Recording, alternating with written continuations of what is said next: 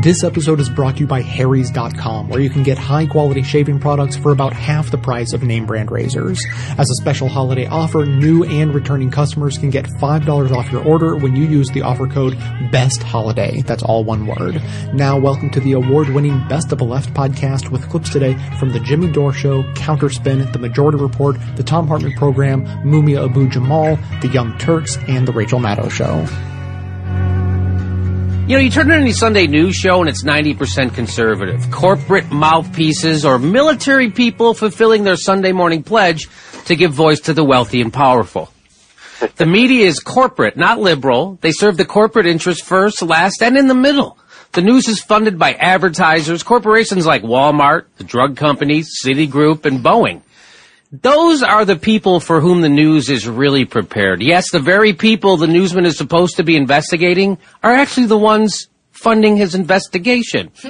More accurately, they are funding the media's non-investigation. Banks, defense contractors, and multinational corporation pulling the purse strings of the news sounds like a regular liberal conspiratorial plot to me. Yeah, the news media is liberal and being brought to you by multinational corporations, defense contractors, and oil giants. yeah, but they've done studies that show most people in the news voted for the Democrat last election, so it's liberal. Oh, sure, if you don't vote for an obvious lunatic, then that proves liberal bias in the media. It never crosses their minds that maybe John McCain and Sarah Palin were horrible candidates.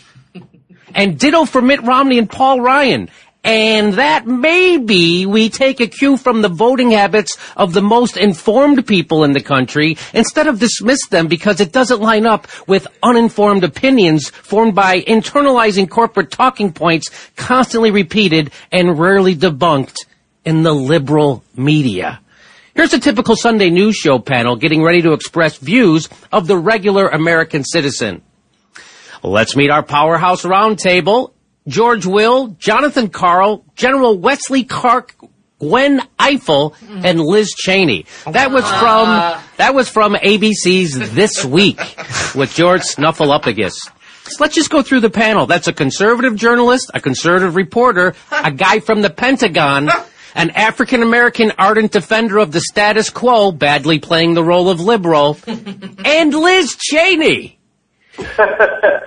well, you could get a better cross section of America if you didn't try. sure, that's my voice. If my voice is that of a corporate stenographer, millionaire conservative, or a defense contractor, but if you're a part of the other 95% of the American electorate, sit back and enjoy the commercial.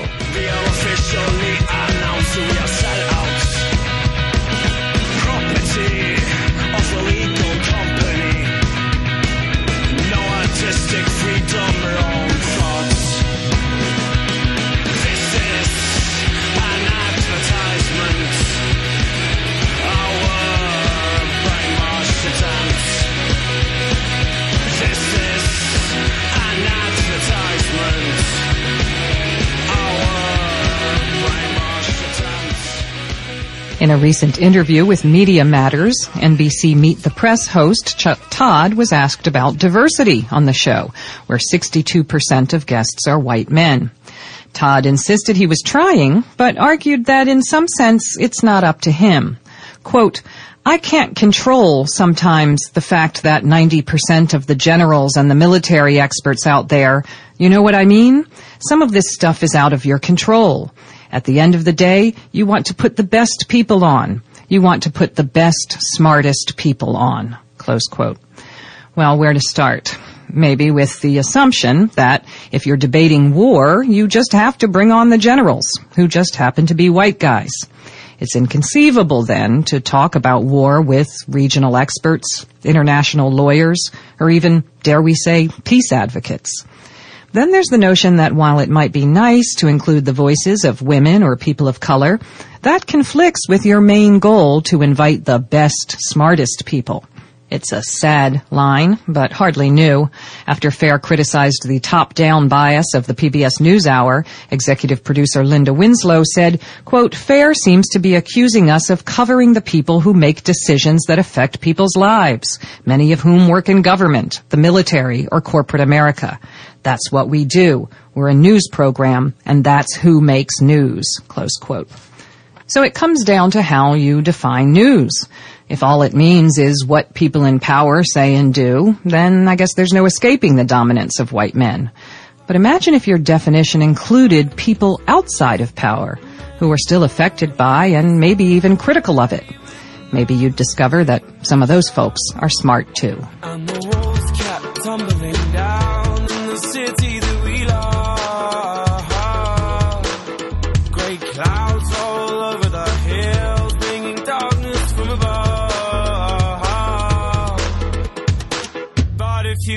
Close your uh, eyes,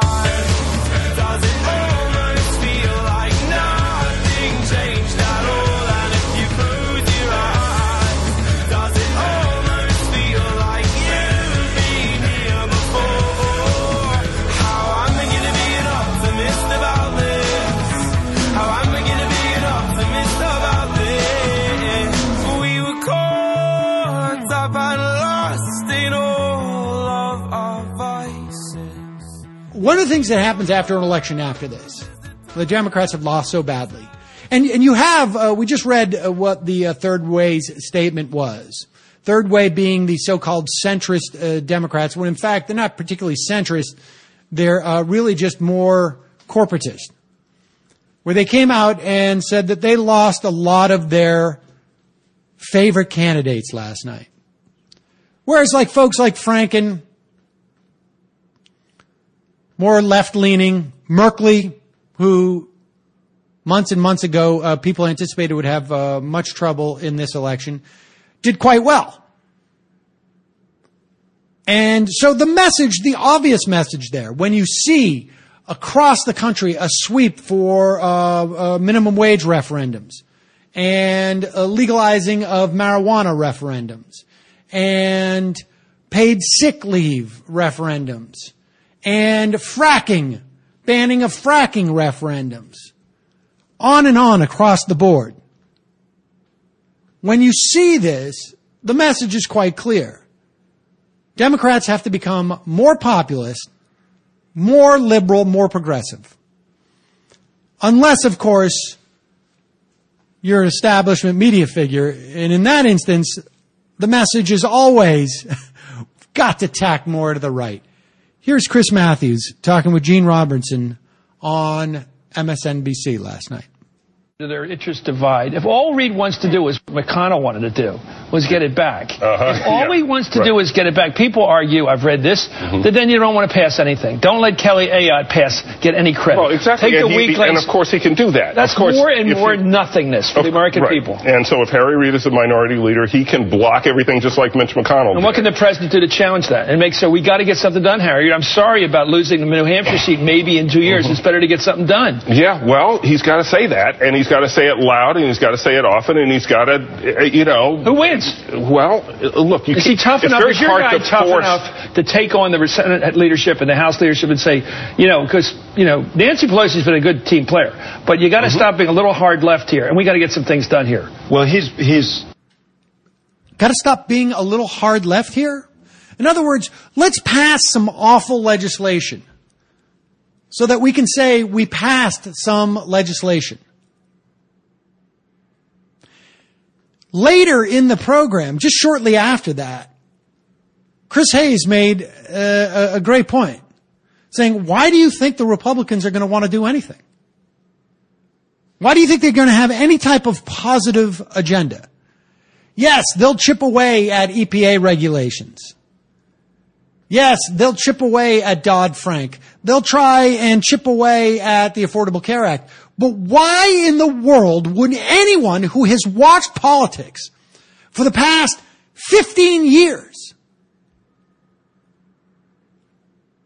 not, never mind the past six, assume that the Republicans who have now retaken the House and the Senate by doing nothing by doing nothing but obstructing. Why would anyone think that they're going to change their strategy and their tactics now? Any deal they make with Obama is still a deal they're making with Obama. How many Republicans were primaried who were accused of being, of making deals with Obama? All of them. People got primaried for saying nice things Yes. about Obama. Like he's a nice guy. Chris Christie is going on tour now looking for any excuse he can to criticize Obama because he hugged him during Hurricane Sandy. It is complete political ignorance, naivete at best to say the Republicans have followed a strategy that has been wildly successful for them. And now they're going to do something different. Why would they? They've run against Obama and they won big. They're going to continue to run against Obama. This is not to excuse the complete absence of an agenda from the Democrats. Or, if you like, an agenda by the establishment Democrats that runs contrary to the interests of most voters. However you want to express that. No, it simply says this is an analysis of what Republican strategy is. And they're going to remain just as obstructionist. And frankly, from my perspective, that's still our best hope. Because any deal that President Obama is going to make with them is going to be completely antithetical, in my estimation, to any policy that's going to help this country. And to the extent that President Obama wants to do something like that, all you need to do is go back and look at the way that people talk about Clinton's welfare reform as if this was a successful public policy, which it was not.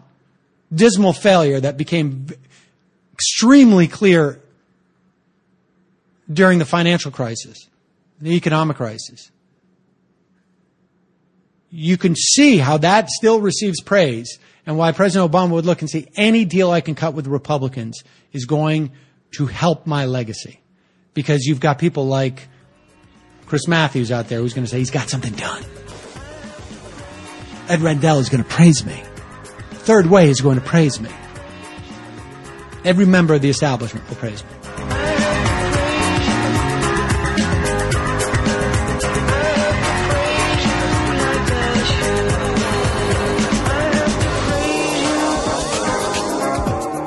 Harry's.com is the maker of my new favorite shaving products, and the news today is that they have a special winter holiday offer to go along with their new limited edition Winter Winston Razor set. What's doubly exciting is that the special offer is not just for new customers. Whether you're already a loyal Harry's user or you're trying them out for the first time, you can use the offer code BEST HOLIDAY, all one word, to get $5 off your purchase. Now, aside from their great razors that give me literally the best shave I've ever had at the lowest price I've ever paid, they also just came out with new shaving cream and aftershave lotions that I've been trying, and the results have been pretty definitive. This is completely true. Now, each day I shave, my girlfriend Amanda gets excited just because she likes the smell of the lotion so much, and she takes every opportunity for the rest of the day just to smell my face. So with an endorsement like that, it is basically a foregone conclusion that I am now committed to Harry's lotions in addition to their blades. So go check out what they have to offer at harrys.com, including their new Winter Winston razor, which you can get either by itself or as part of a starter set. You can even get it engraved and delivered in a premium box, perfect for gifting. And don't forget, new and returning customers can use the offer code BEST HOLIDAY, all one word, to save $5 off your purchase, and that also lets them know that you're supporting this show at the same time. I have to celebrate you, baby. I have to praise you like I should. How does a nation exist if it doesn't have an informed citizenry? This is this was a, a, a question that Thomas Jefferson asked, and and and really laid out. You know, he, I mean, it is one of the reasons why he he uh, started the University of Virginia after he was after he left the White House in in 1809, and you know spent the next decade or so starting a free college so that there would be an informed and educated electorate. It was the thing that In uh, 1832 or 36, in the 1830s, when uh, Alexis de Tocqueville came to the United States from France and and uh, ended up writing Democracy in America, his his kind of travelogue. The thing that he was so amazed about Americans is how well informed they were. That the average farmer knew about French politics. There was demand for news.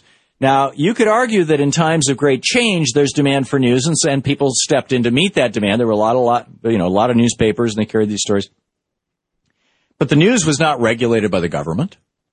There was no demand that you actually had to produce news. There were newspapers that were just rags. There were newspapers that were propaganda pieces. There were newspapers, you know, there were pro-slavery and anti-slavery newspapers. There were, there were, uh, uh, you know, pro, I was going to say democracy, but it's, it's, it's a, it's such a, such a shaky term, but there were, there were basically the Federalists and the Anti-Federalists back then. What ultimately became the Federalists and the Democratic Republicans, today called the Democratic Party. And then it became the Democratic Republicans and it changed their name to the Democrats and the Federalists died out and they became the Whigs. But throughout that period of time, you had newspapers that were clearly in one camp or the other. Sort of like Fox News, clearly in one camp, MSNBC clearly in another. We survived. We figured out what was going on. So, you know, on the one hand, I look at the, and, and I, I want to get Jeff Cohen on. I'm hoping he'll be available at the bottom of the hour. He wrote this book, Cable News Confidential, some years ago. He used to work at uh, MSNBC, was was on the air on MSNBC, uh, was the executive producer of the Phil Donahue show. In fact, he was here in our studio a couple of weeks ago with Phil Donahue. Actually, it was Norman Solomon who was with Phil Donahue. But in any case, uh, uh, uh, Jeff and, and Norman were here in town. Uh, had dinner with him, in fact, about a month ago. We had in the United States from the 1930s until 1987 a requirement that news actually be news. It was not uh, enforced much by the government. It was, it was, uh, you know, the, the industry was all about kind of self-regulation at that point in time. Those of you who are old enough to remember will know what I'm talking about when I lay this out. Those of you who aren't, hopefully you'll be enlightened by this. But from the from the 20s or the 30s, it was somewhere between 1927 and 1935. The Federal Communications Commission came into being. Originally, there was the the Red Network and the Blue Network, and you know they they ultimately became other things, and then TV came along in the 50s and 60s, and on and on it went. And the idea was if you're using our airwaves, the airwaves are part of the commons. They're part of the public property. If you're using the airwaves to do anything, to play polka music, to, to play, to play, uh, uh, Father Coughlin's rants, these were the things that were big back in the 30s. To play country music, to play fill in the blank.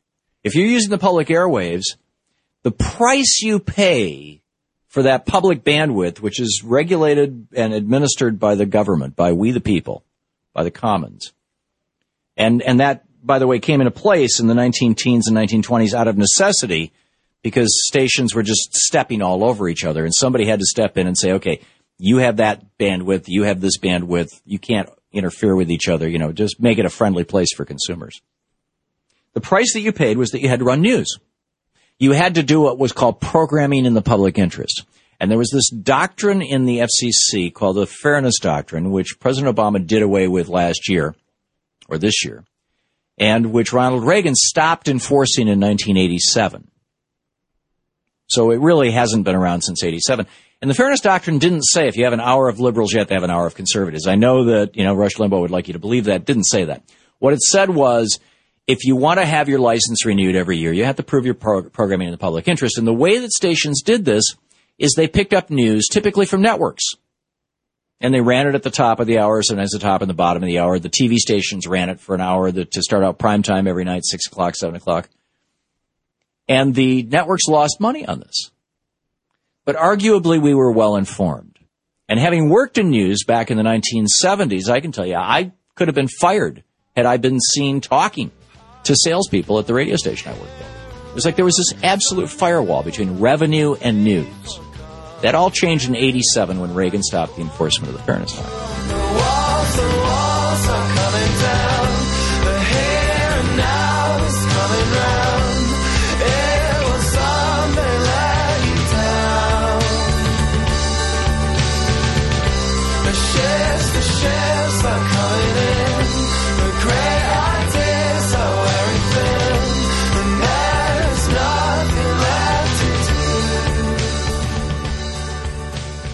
Remember Benghazi? The 2012 attack on the U.S. diplomatic compound in Libya dominated headlines and cable news shows for a long time.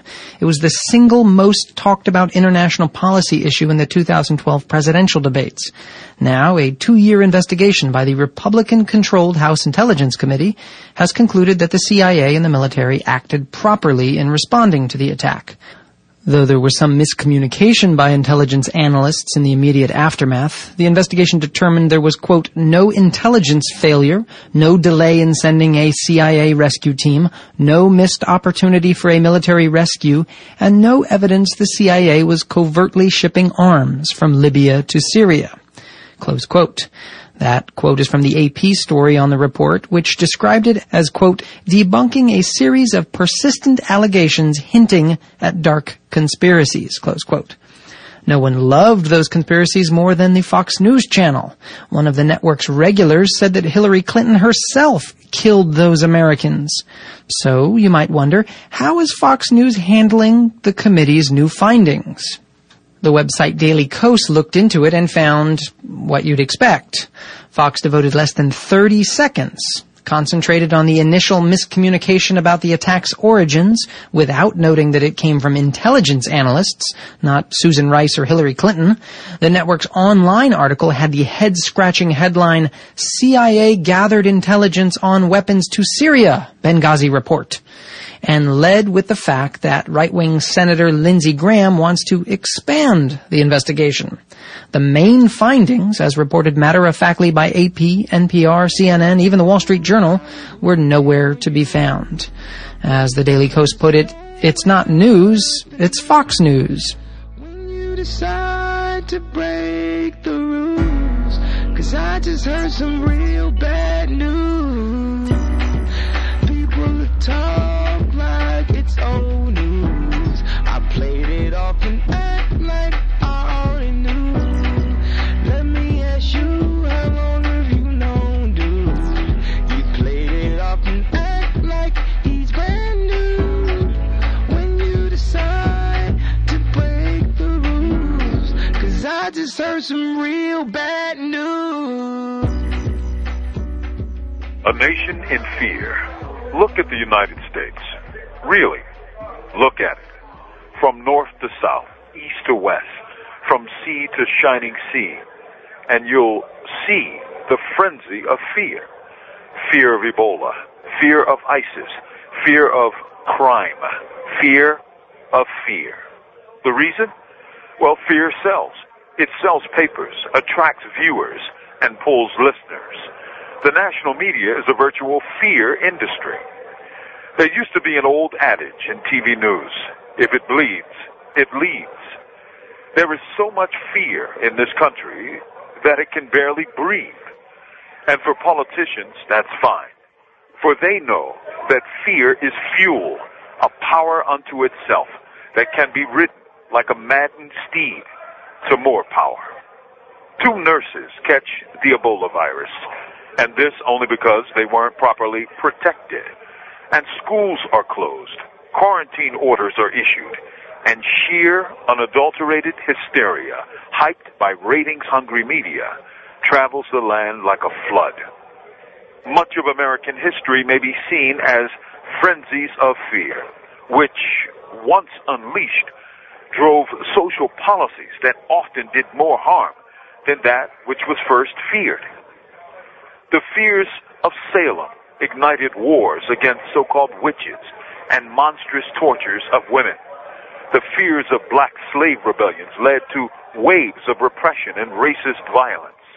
The fear of the ability of drugs to expand minds led to the so-called war on drugs, which fed a prison industrial complex that swept millions into the biggest prison boom in history with little, if any, effect on drug usage. Fear, frenzy, fuels for media and politicians, and disaster. From Imprisoned Nation, this is Mumia Abu Jamal. I'm scared to fly, I'm scared to crash, I'm scared to move on, so I live in the past. I'm scared to fight, cause I'm scared to bleed. I'm scared to love, cause I'm scared he'll leave. I'm scared of drugs, I'm scared to drink. I'm scared to swim, cause I'm scared to sink. To learn, cause I'm scared of truth. Don't wanna gain weight, cause I'm scared of food. I'm scared to think that the label dropped me. I'm scared to think of my outfit flopped. And this may sound silly, but it's true. So don't pretend it ain't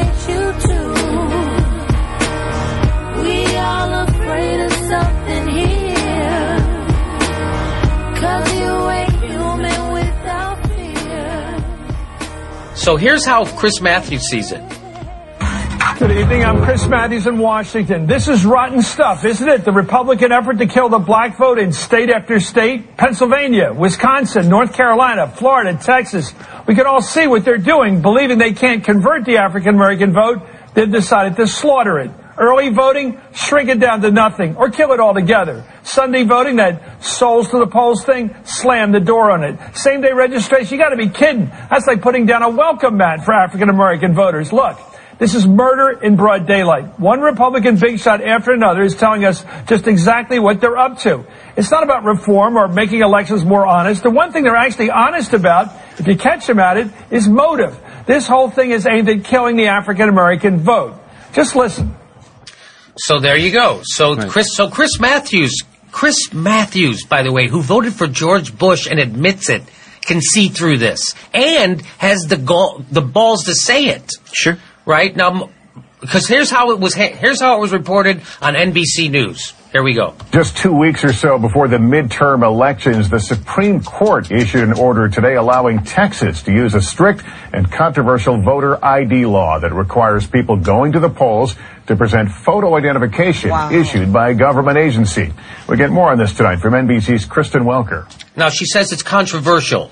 She doesn't say that, you know, of course it's obviously discriminating and it's gonna, it's obviously unconstitutional. All these things. He doesn't say that. He just throws it to the reporter.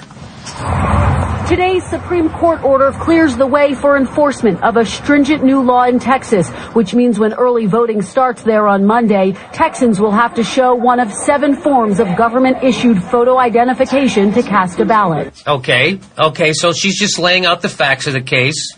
And now they bring on, they don't bring on an expert. They don't bring on a judge. They don't bring on a law professor. They talk to two regular people. One of them is a black guy who looks like Ted Lyde. he does. He looks like he could be your brother. He's got a goatee and everything. And um, he, he is. Uh, he says this. He says this. Uh, I mean, I don't see it uh, affecting anyone. I mean, it's basically they want to make sure that you are the person you are. So they bring out a black guy who doesn't understand the issue to get his inaccurate and unhelpful comments. Why is someone with bad information be included in your news story? Because he said, well, I don't, here, here's what he says, here's what he said. Let's hear it again, what he said. I want to hear what he said. I think it's a pretty good law. I mean, I don't see it uh, affecting anyone. He doesn't see it affecting anyone. We know that it's going to affect 600,000 people in Texas alone. 600,000 people in Texas alone are going to be excluded from voting because of this. So he's uninformed on the facts. he doesn't even know the facts. So if you were a journalist, you would have explained that the guy you just gave a microphone to who spewed easily debunkable ideas was extremely misleading as the actual facts of the case contradict what he said. He's, in, he's uninformed and inaccurate, but they treat those ideas as just as valid as accurate ideas. so I wonder why he thinks voter ID isn't a big problem. Where did he get that idea from? Maybe he watches the news. yeah.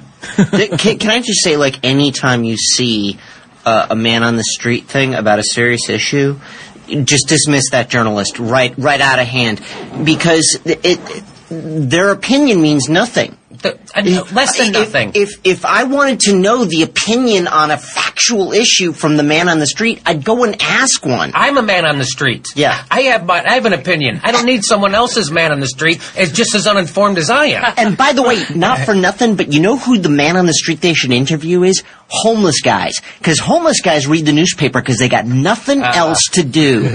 My homeless guy is one of the best informed people I ever met. So here is the You own, you own your own homeless guy? That's awesome. Oh, so here is the next person. So they but they do two men on the streets. That guy who was uninformed on the facts, who was black. So it makes it look like, hey, a black guy's not it. He's not upset if it's by okay it. with him, it must be okay. Must be okay, right? So then they have a white woman, and she comes on. I mean, it's basically they want to make sure that you are the person you are. I think it is a partisan uh, trick to try and prevent people from being able to vote, and I'm very, very much against it.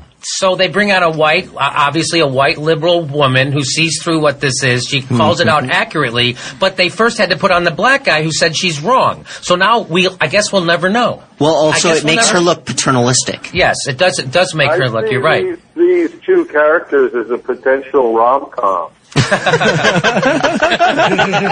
and let's let's also point out that uh, this woman had access. The the journalist in, in this had access to a LexisNexis account. She could easily have looked up very credible statistics on what this bill would do. Yes. So here, well, well who they, here's who they didn't. Who's here's who they didn't interview. They didn't include the opinions of, say, I don't know, conservative icon judge Richard Posner. You know, the Reagan appointed judge. He was the judge who initially ruled in favor of voter ID in Indiana in 2008, but has, has since changed his mind because now he says, quote, there is only one reason for imposing burdens on voting, and that is to discourage voting by persons likely to vote against the party responsible for imposing those burdens.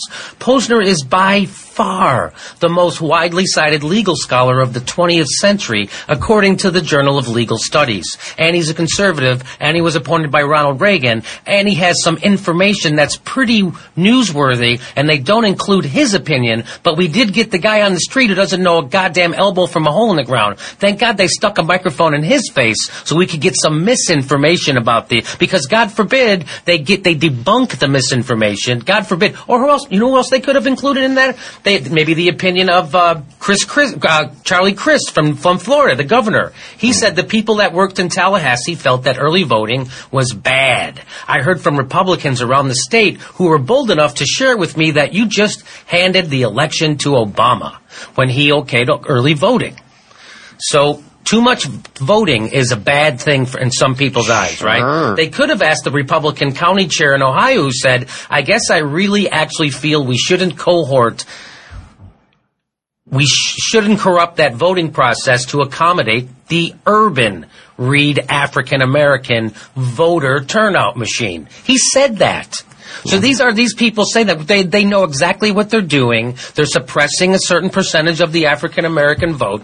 Those people's opinions don't get included in NBC's because NBC go, ah, some people say this, some people say that. What's the truth? I guess we'll never know. I Guess we'll never And also on that on that NBC uh, nightly news uh, is literally a 22 minute broadcast, so they have very little time to get anyone's opinion in, and they waste it on on this guy on the street. You're exactly right. So here's who. Here, I'll, I'll give you the rest of the. Here's the rest of her report on it. I'll give it. It's about a minute long. Supporters of the law say it's necessary to prevent voter fraud. Texas Attorney General Republican Greg Abbott, who's running for governor, called it a legal and sensible way to protect the integrity of elections. But opponents argue there have only been two proven cases of voter fraud in the past decade in Texas and say the law is an attempt by Republicans to limit Democratic votes. What's the truth? I guess we'll never know. I guess we'll never know. The both they reported both sides. The Democrats say this, the Republicans say that. I guess we'll never know. They they can't help but report every story like this. This is what the Republicans say. This is what the Democrats say. Yeah, but can, did you do a little maybe journalism and investigate this and tell me what is the truth? Is this a partisan ploy to suppress the vote of minorities, or is this really trying to protect the integrity of the voting? Is there any voting? Is there is there any voter fraud that we have to worry about, or isn't there any voter fraud that we have to worry about? Which is it? NBC News. I guess We'll never know. There's a little bit more to this, so I want to be fair to NBC, so I'm going to play the whole thing. Minority communities in Texas disproportionately don't have those forms of ID. Texas's voter ID law stands to disenfranchise over half a million registered Texas voters. The state argued in a Texas courtroom those numbers are overstated. So are they overstated or aren't they overstated? I guess we'll never know. So they bring on a woman who tells us that those numbers are real. Then they then she just repeats talking points from Republicans that say those numbers are overstated. She doesn't do any investigation or journalism to find out if those numbers are real. She just gives you they say it real, they say it's not real. This is the classic. Hey, the Cubs played the Dodgers last night. Cubs said they won, Dodgers said they won. I guess we'll never know. This is just a little bit more. To be fair, I'm going to play the whole thing. Since 2011, more than a dozen states have passed voter ID laws championed by Republicans. Texas is one of eight states with the strictest laws requiring voters to show a government issued photo ID to vote.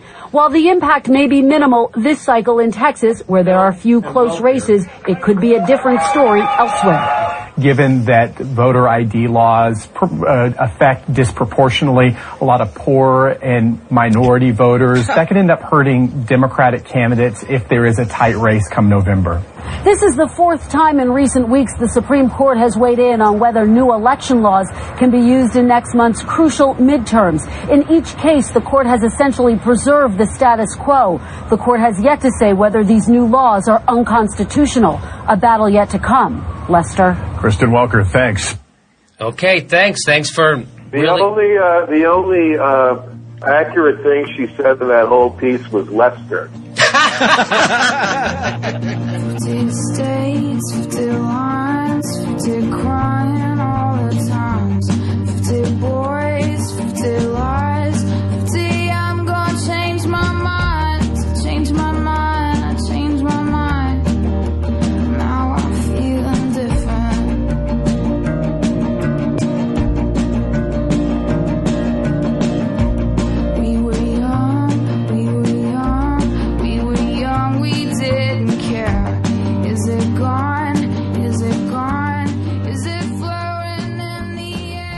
And finally, it's not hard to tell who won and who lost in the midterms. Republicans are firmly in control of Congress, and they picked up several key gubernatorial races as well.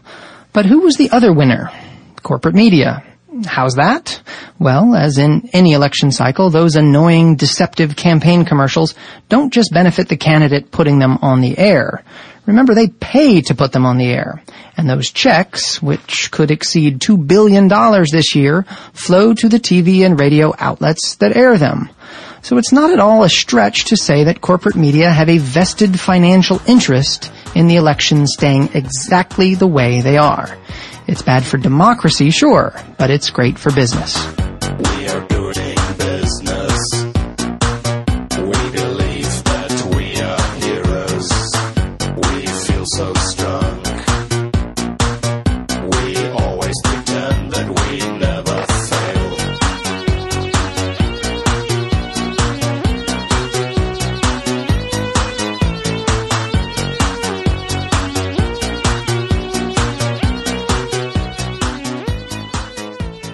The Pew Research Center uh, put together a really interesting uh, study on news and who do people trust the most and who they trust the least. So, first of all, uh, we go to a chart about who liberals trust the most and conservatives. And I think this is already very, very telling. So, the most liberal are the ones on the left, okay, which makes sense as you look down there. And they trust a great variety of sources NPR, PBS, BBC. It's interesting that all three of those are, you know, more government run, uh, a little bit more neutral. Uh, New York Times, NBC News, ABC News, MSNBC, CBS, CNN, etc. Right? And then you got the mostly liberal crowd. They still trust a bunch of news. Mixed is decent. Now, here's the interesting part. When you go to the mostly conservative, they only trust Fox News Channel. That's it. Okay. When you go to consistently conservative, that's even more conservative, on all the way to the right, they trust Fox News, Hannity, Limbaugh, and Glenn Beck also only conservative outlets. So they don't want to hear anything from neutral sources, objective sources, no interest. We only trust the propaganda given to us by the people that we already agree with. Now, you can say, hey, liberals have MSNBC on the list, for example. They do, but they also have plenty of things that are not at all progressive or opinionated or have an agenda in that sense. I know. Conservatives think the truth has an agenda. well known liberal bias. we know all about reality, right? As Colbert put it. So, but it's interesting how inclusive, but moderately conservative people, another interesting finding is that they're, they're not even buying Rush Limbaugh, Glenn Beck, Sean Hannity. They're like, nah, I don't really trust them. Fox News overall, yes, okay, but not those three. So they're only for the far right. Uh, as Pew Research Center explains here, notably, four of the sources distrusted by majorities of consistent conservatives are among the most trusted sources overall. So when you look at a chart of the things that conservatives trust the least, those match up fairly well, four out of five, with the ones that the majority of Americans trust the most. So they're like, oh man, if you're really, if you're getting your facts from there, then I hate those facts. I don't trust those. So a lot of interesting things to learn from this study. Now, who was trusted the most overall? Well, only one source is more trusted than distrusted by all five ideological groups. That's the Wall Street Journal. Okay, credit to them. Now, the Wall Street Journal's editorial side is completely conservative and has been for a long time. Rupert Murdoch bought the paper. I think uh, it's not to begrudge any of the reporters, and they still do a lot of good reporting at the Wall Street Journal, and that's why they're trusted by the whole range of people. But by the nature of a conservative ownership and leadership, they've gotten a lot more leaks from conservative sides. So even in their paper, it's beginning to be a little bit more uh, Republican sources say, right? And of course, as with a lot of these publications, the Wall Street Journal is very pro-establishment. So I don't consider it to be liberal at all. If anything, it's conservative, but nonetheless, the American people overall consider it to be objective. Good for them. Good. Credit where credit is due. Okay. Um, now, on average, here's another finding: Con- uh, consistent liberals, that's the people who are the most liberal, turn to more sources for news about politics and government than do those in other groups. So the most liberal people are the ones looking at a, the biggest variety of news. So they go to their NPR, they also go to their New York Times, they also go to CBS, CNN, etc. They want to find out what everybody is saying and then make up their own mind. Conservatives rush over to Fox News. What's my mind? What's in my mind? Tell me what's in my mind. Okay. Now look, that's literally in, in the data here, right? Now, uh, another interesting finding. While Fox News has a large audience overall, uh, the other outlets that consistent conservatives turn to do not have much reach beyond this conservative base.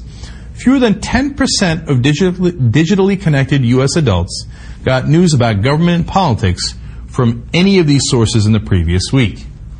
So that goes to buttress what I've been saying for a long time on this show.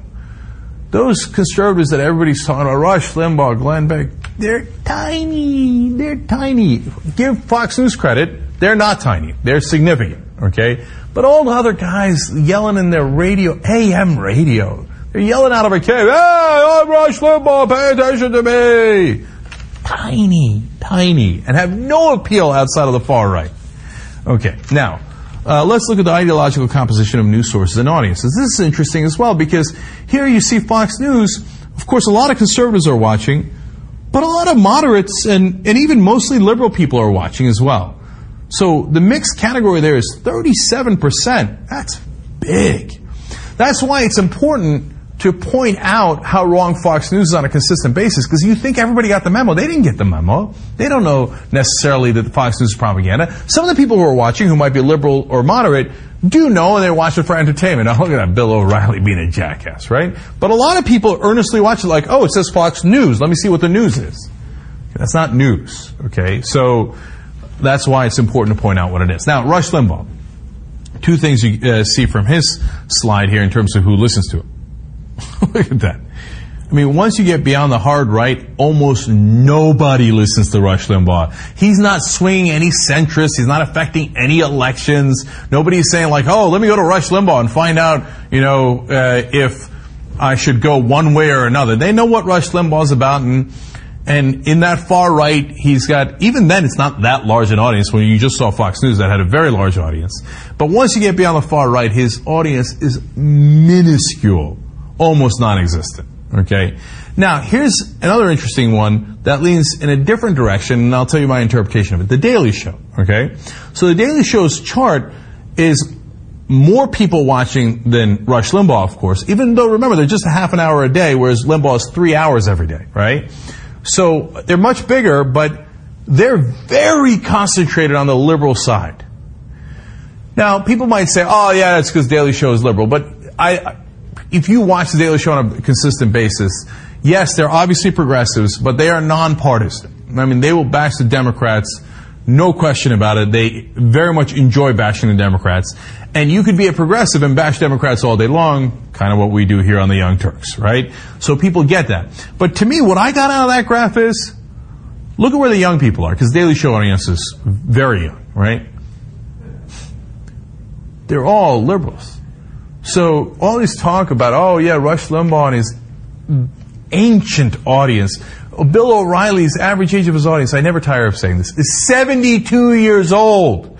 So those guys have the conservatives, and programs like ours and the Young Turks online is over three quarters of our audience is under the age of 35. Okay, and we go to 75 million views a month, right? Daily Show is gigantic. Look at that. Their audience is what? Uh, 60, 72% uh, liberal, right? So the young are on our side. The future is ours. Now, of course, as some people get older, sometimes they turn a little bit conservative. But overall, I'd much rather be on this side than on their side. You want to have the guys that are 72 years old, and we have the guys who are 25 to 35 years old? good luck to you, brother. Your future does not look good. Now, finally, when we go to the least trusted uh, news sites, this is also interesting. Now, there's one way of measuring this, and according to this metric, which is when you look at all the different groups, there's only one publication that unfortunately, I think they do a good job overall, so I might not agree here, but one publication that did not have trust from any of the brackets, liberal, conservative, or moderate. That was BuzzFeed. I did not see that coming. Okay, so when you look at least trusted, BuzzFeed comes in number one by that measurement. Rush Limbaugh comes in number two. Glenn Beck comes in number three. Ed Schultz, who does a liberal show, comes in number four. And poor Al Jazeera America, who does such a, God, they try so hard to be objective, right?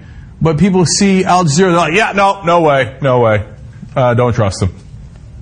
So I don't think that's merited at all either.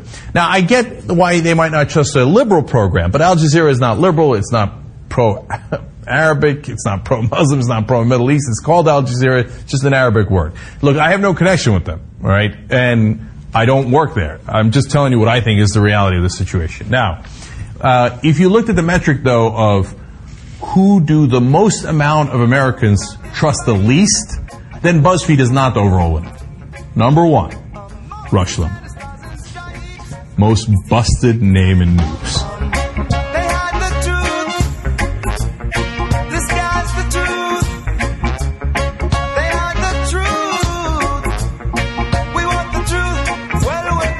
My goal with this show is to inform, inspire, and activate listeners to push for positive change. With the support of listeners, I've been able to expand what we do here and make the show better over time. And the only way to continue doing that, to grow and improve, is with your support. I don't need a giant pile of money to run this show. I just need a steady, dependable stream of 5 and $10 monthly donations from people like you. For signing up, you'll also get access to special bonus content, including some behind the scenes stuff and more of my commentaries. If you believe in the mission of this show as much as I do, please help it continue to grow and improve by becoming a member today. Details are on the membership page at bestofleft.com. Thanks so much for your support. This disrespect has got to stop so we can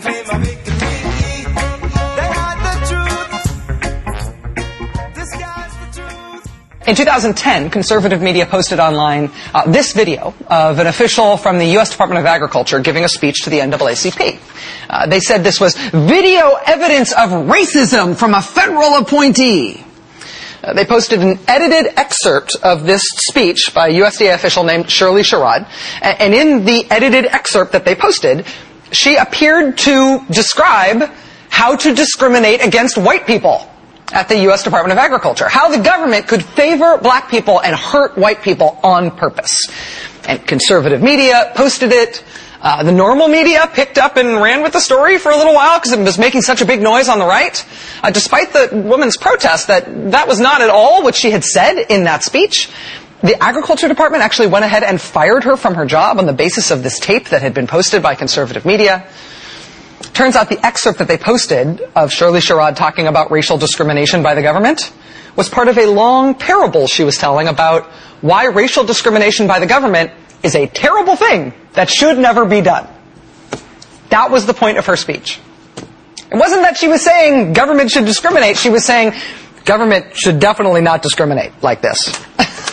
so once the final, the full tape was posted, everybody was very embarrassed. The Department of Agriculture uh, rescinded firing her, offered her her old job back. Maybe you would like a better job. We're very sorry. There were lawsuits about this. There was a lot of hard feelings. Uh, groups that came out and initially criticized Shirley Sherrod based on what the conservative media said she did. They had to retract their criticism and uncriticize her. The NAACP, uh, they said that they had been, they felt they had been snookered into criticizing her when the initial tape came out. They felt tricked. So that was 2010. Right before the 2012 election, there was a great one, uh, where the conservative media reported with huge fanfare and huge drama that Senator Bob Menendez of New Jersey had been caught, had been caught red-handed in a huge prostitution scandal in the Dominican Republic. And when I say caught red-handed, I mean caught red-handed. Conservative media found three women who said they all had sex with Senator Menendez for money themselves. I mean, this was a huge scandal that they turned up about Senator Menendez until the women uh, all said, actually, nah, no, they didn't actually have sex with Senator Bob Menendez for money. Somebody paid them to say that they did. But still, it was great for a really great day on the conservative blogs while everybody believed it for a second. Right after the 2012 election, this was a great one. Uh, posted about this today, and I had forgotten about it until I saw their reference to it today. Uh, so the Bob Menendez thing was the lead up to the 2012 election. Then right after the 2012 election, conservative media lost their minds over something that had happened in Florida, specifically in St. Lucie County, Florida, where something obviously went totally wrong. Very obvious voter fraud in the 2012 election, stuffing the ballot box for President Obama. It was President Obama and the Democrats stealing the election in the swing state of Florida. And you want to know how they know it happened? It's because they had proof. They published proof. They had on the ground reporting that 140% voter turnout had been recorded in one Democratic leaning county. St. Lucie County had 140% voter turnout. How do you get 140% turnout? You can't have more people voting than are registered to vote in a county. That's crazy. That's obvious fraud. So that's how President Obama stole the election. 140%. Turns out what that actually was, was roughly 70% voter turnout, but the ballot was two pages. So if you count each page as its own ballot, then it. Math is hard, Barbie. Last year, uh, the great one was the Friends of Hamas scandal. Chuck Hagel was going to be confirmed as defense secretary. There was a little Washington uh, kerfuffle over him turning in his financial disclosure statements uh, around the time of his confirmation. In the course of reporting on that kerfuffle, one reporter basically said sarcastically to a source, what, do you think he got paid by Friends of Hamas or something? And so then you get in conservative media, sources say Chuck Hagel was paid by Friends of Hamas. There was a report that came out last week, not confirmed yet, but we are also not uh, denying it very vigorously, that one of the groups behind the speeches may have been an outfit called Friends of Hamas. Um, that is not going to. That has a ring to it, doesn't Yeah. it? But here's the problem with any of this, if, if he is confirmed. Friends, uh, an outfit, an outfit called Friends of Hamas. Friends of Hamas is not a thing that exists. The whole idea of Friends of Hamas was a joke that the conservative media ran with as if this was a real group that really was paying the U.S. Defense Secretary Chuck Hagel. Friends of Hamas. This is like when Mitch McConnell fell for the satire that said prisoners at Guantanamo were getting GI Bill benefits. He wrote to the, he wrote, Senator Mitch McConnell wrote to the Pentagon for clarification on this very troubling report about Guantanamo prisoners getting GI Bill. It was a very troubling report. It had been written by a comedian because it's funny. They didn't think it was funny. They think it's news. And now we've got a new one. President Obama this weekend made his formal announcement that his nominee to succeed Attorney General Eric Holder is federal prosecutor Loretta Lynch uh, from New York. The day that President Obama made that announcement uh, at the White House, conservative media posted a very exciting and somewhat damning new exclusive scoop about Loretta Lynch. Quote, there is one case Lynch was involved in that few are talking about. See, sure, the lamestream media doesn't want you talking about this. But that's why we have the brave conservative media to dig this stuff out and tell America the hard truths that the lamestream media... Quote, Loretta Lynch was part of President Clinton's Whitewater defense team in 1992. That's what they don't want to talk about. She's part of a Clinton scandal. Sure, nobody really remembers what that scandal was because it was never quite clear what the scandalous behavior was, but it definitely was scandal-ish. And she was right in the middle of it, and the lamestream media will not tell you that they're covering it up. They published that on Saturday. Then on Sunday, they published a follow-up story Basically, hey, this Whitewater scandal thing about Loretta Lynch is a really big deal. Quote, the connection to Whitewater ought to provide additional fodder for Republicans during Loretta Lynch's confirmation hearings. Why won't the mainstream media tell the truth? The ugly, ugly truth about Loretta Lynch being a lawyer for the Clintons in the Whitewater scandal. The reason the mainstream media won't tell the truth about that is because the Loretta Lynch who was just nominated to be Attorney General she was not a lawyer involved in the Whitewater scandal. It was a whole different Loretta Lynch. It was the nice lady on the left who has absolutely nothing to do with the Attorney General nominee on the right. They're both named Loretta Lynch. So that led to lots of sad headlines today. Breitbart's attack on Obama Attorney General nominee goes after the wrong Loretta Lynch. Washington Post, Breitbart News attacked the wrong Loretta Lynch. So it used to be the wrong Bertha Lewis. now it's the wrong Loretta Lynch. Feeling's kind of the same though, isn't it?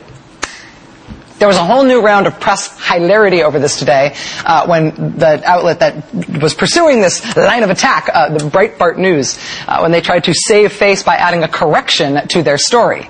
See, I think they wanted to leave the story up because it was such a great scandal but they knew they sort of had to correct it. So they, they left up the headline, Obama's Attorney General nominee Loretta Lynch represented Clinton's during Whitewater, but then brackets, corrected.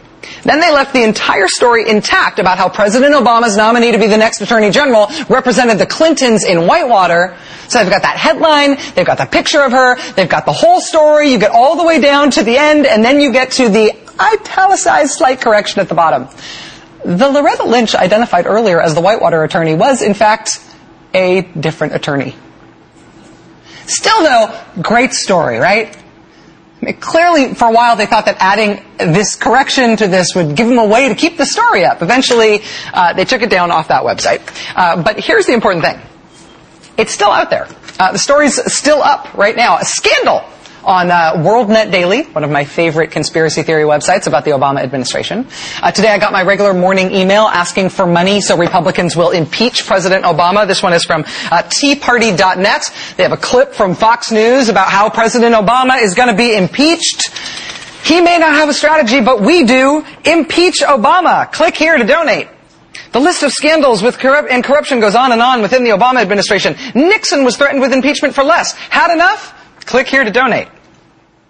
Do you want to learn more about the terrible scandals of the Obama administration and why you should click here and donate money to us so we can get him impeached? What are those scandals? Look, look.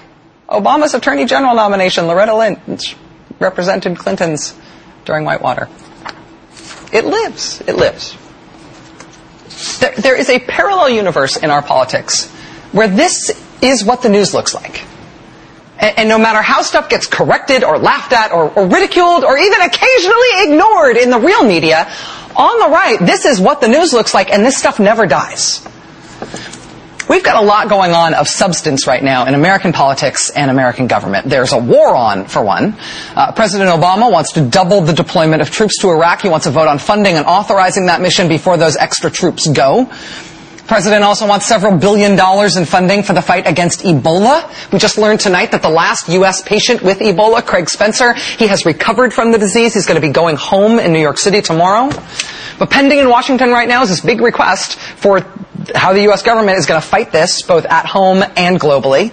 The president just made this big dramatic announcement about net neutrality. As soon as he made his announcement, the Republicans basically declared war on net neutrality, and so apparently we're going to have a really big fight on that, where the White House wants net neutrality and the Republicans don't. All the spending bills are coming up, so there's the basic work that needs to be done in Congress to keep the lights on, you know, to keep the federal government funded. That used to not be a controversial thing, but they sometimes have a hard time with that now. Oh, and now there's this matter of needing to confirm a new Attorney General of the United States. Loretta Lynch, the nominee. Yes, that Loretta Lynch. She has come before the Senate twice before for confirmation as a federal prosecutor. There was not a single vote against her either of times, either of the times she's been confirmed by the Senate in the past. But if you want to know why even the basic stuff can't get done, why even the easy stuff is impossible in Washington now, it's this parallel universe that we've got. I mean, conservatives have built themselves a very popular, very successful media landscape. That doesn't just tell conservatives things that they want to hear in terms of opinion. They just make stuff up. They make up news stories that aren't true.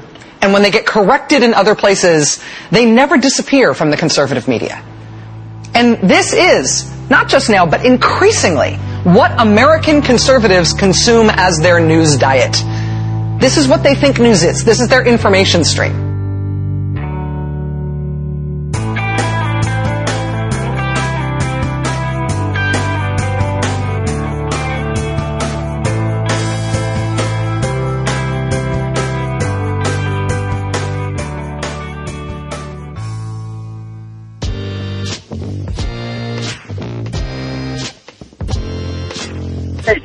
Collins from Cleveland. I'm uh, trying to catch up. I'm a couple episodes behind.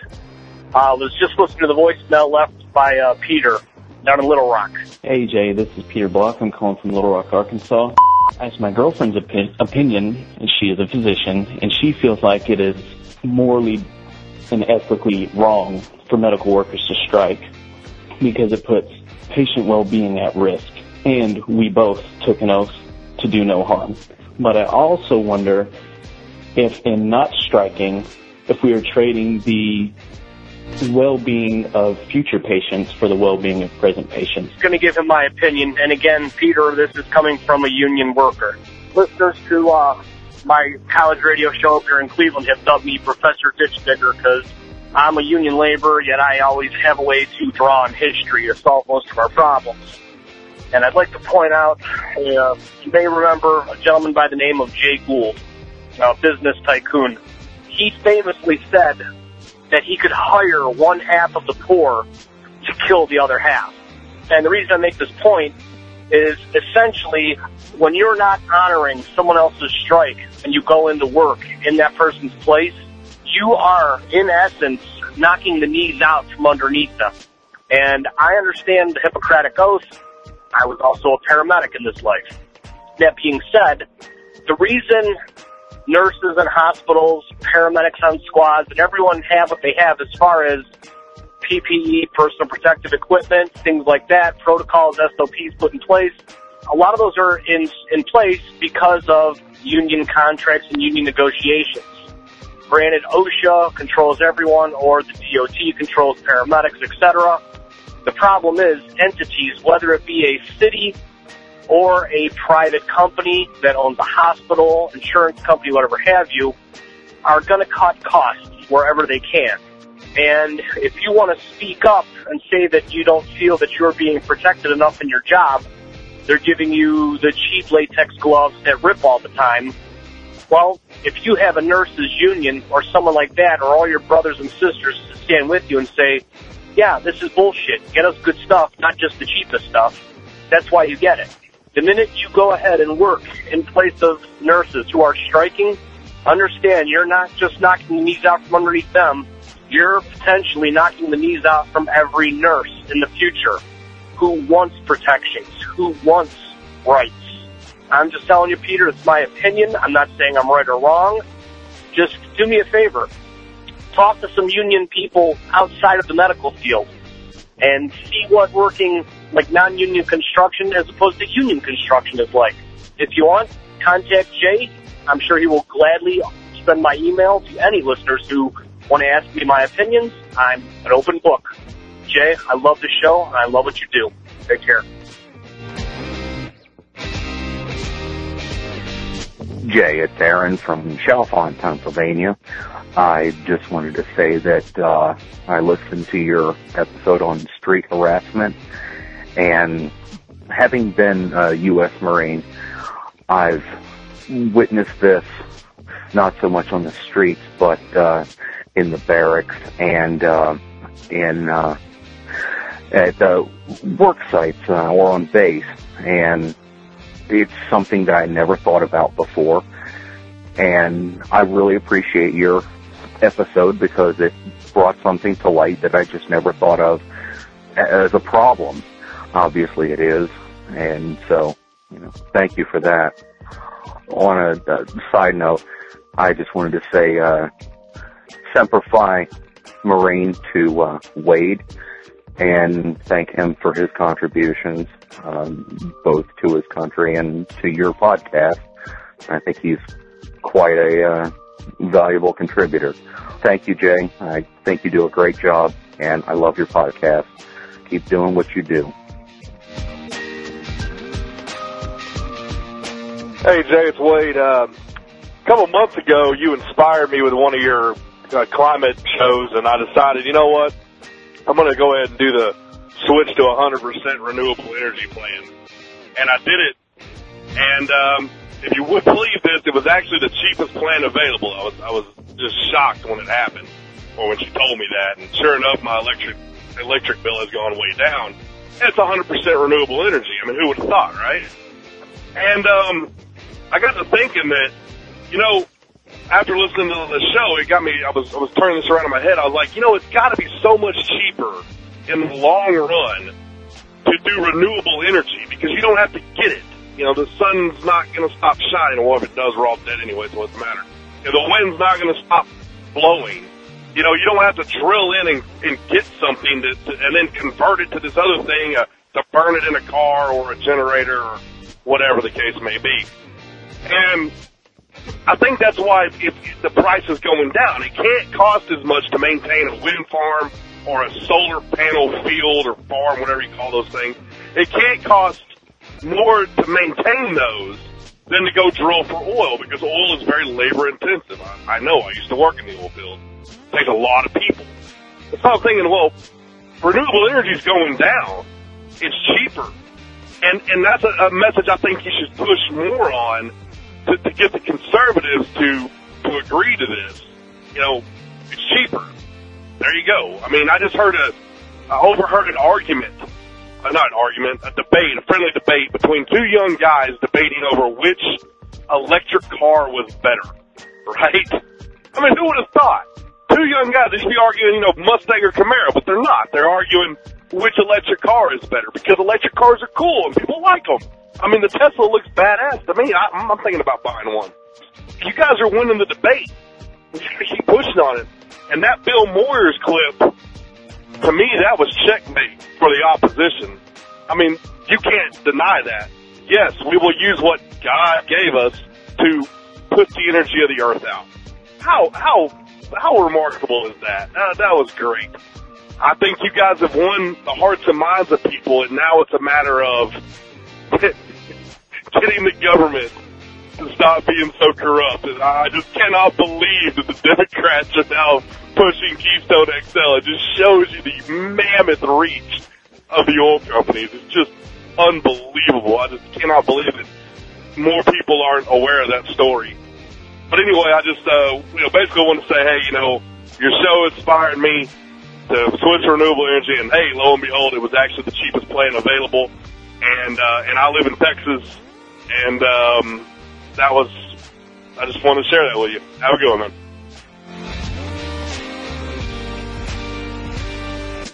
Thanks for listening, everyone. Thanks to the volunteers who helped gather clips to make the show possible. Thanks to Katie Klabusik for all of her work on our social media outlets and activism segments. And thanks to all those who called into the voicemail line. If you'd like to leave a comment or question of your own to be played on the show, the number to dial is 202-999-3991.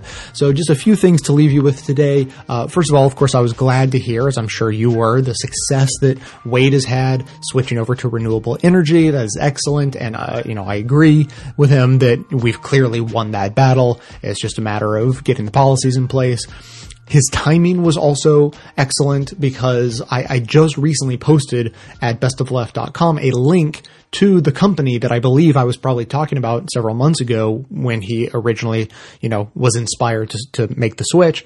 And so I, I posted this link because I've partnered with Ethical Electric and they service sort of the Northeast, Mid-Atlantic, even over into Illinois, so some some Midwest states. So if you are anywhere in that general vicinity, there's a chance that Ethical Electric uh, actually services your home or business. And you can go to ethicalelectric.com slash best. And again, that's linked up on my website. And you can sign up and have 100% wind power powering your home or business. Not only is that good for you and the environment and it uh, takes money away from coal companies and then helps the show at the same time. It's like the best win-win-win of all time. Uh, another update for you from my Thanksgiving holiday. I went up to the Boston area. That's where my girlfriend's family is. We were there hanging out for uh, for the holiday festivities, and we actually went to Plymouth, where the Pilgrims landed. This is like the Thanksgiving epicenter, right? And we went to, you know, we saw the Rock. We took a tour of the uh, the replica Mayflower that they have there, and then we walked around the little town and we went up on a hill that sort of overlooks the bay.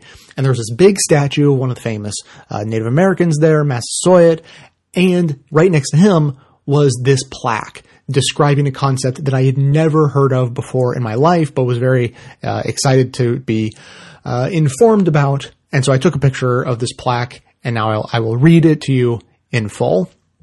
The plaque reads, National Day of Mourning. Since 1970, Native Americans have gathered at noon on Coles Hill in Plymouth to commemorate a national day of mourning on the U.S. Thanksgiving holiday. Many Native Americans do not celebrate the arrival of the Pilgrims and other European settlers. To them, Thanksgiving Day is a reminder of the genocide of millions of their people, the theft of their lands, and the relentless assault on their culture. Participants in National Day of Mourning honor Native ancestors and the struggles of Native peoples to survive today. It is a day of remembrance and spiritual connection, as well as a protest of the racism and oppression which Native Americans continue to experience. Erected by the town of Plymouth on behalf of the United American Indians of New England. So, just something to think about there. Uh, I, I will admit that as this most recent Columbus Day came around, that this year happened to be the, the first year that I was exposed to the, the concept of Indigenous Peoples Day. It's been around for a few years. It just hadn't crossed my consciousness. I didn't know about it. I learned about it this year. I was very excited about that. Uh, the National Day of Mourning uh, is definitely something to to keep in mind. um, you know, it, it doesn't mean that we shouldn't continue to be thankful for all the normal things that we're thankful for on on a holiday like Thanksgiving, but uh, if we could all take the time to kind of lend some of our thoughts in this direction as well, I, I think it is more than warranted. Uh, and and then finally, as as I uh, mentioned previously, my plan is to have an episode out on Ferguson at the end of this week if all goes well. So if you have anything to say about that. Please get your voicemails in. I would love to hear from you. A couple have come in already. They've been great. Uh, so if you have any messages about Ferguson, get those in now. The number again, 202-999-3991. That is going to be it for today. Thanks to everyone for listening. Thanks to those who support the show by becoming a member or making one-time donations, as that is absolutely how the program survives. Of course, everyone can support the show just by telling everyone you know about it, leaving glowing reviews on iTunes and Stitcher, and by donating your accounts at donateyouraccount.com slash best of left. Stay tuned into the show by joining up with us on Facebook and Twitter, and for details on the show itself, including links to all of the sources and music used in this and every episode, all that information can always be found in the show notes on the blog. So coming to you from inside the Beltway, yet outside the conventional wisdom of Washington, D.C., my name is Jay, and this has been the Best of the Left podcast coming to you every Tuesday and Friday, thanks entirely to the members and donor to the show from bestoftheleft.com. and it's a crying shame how we get so trained.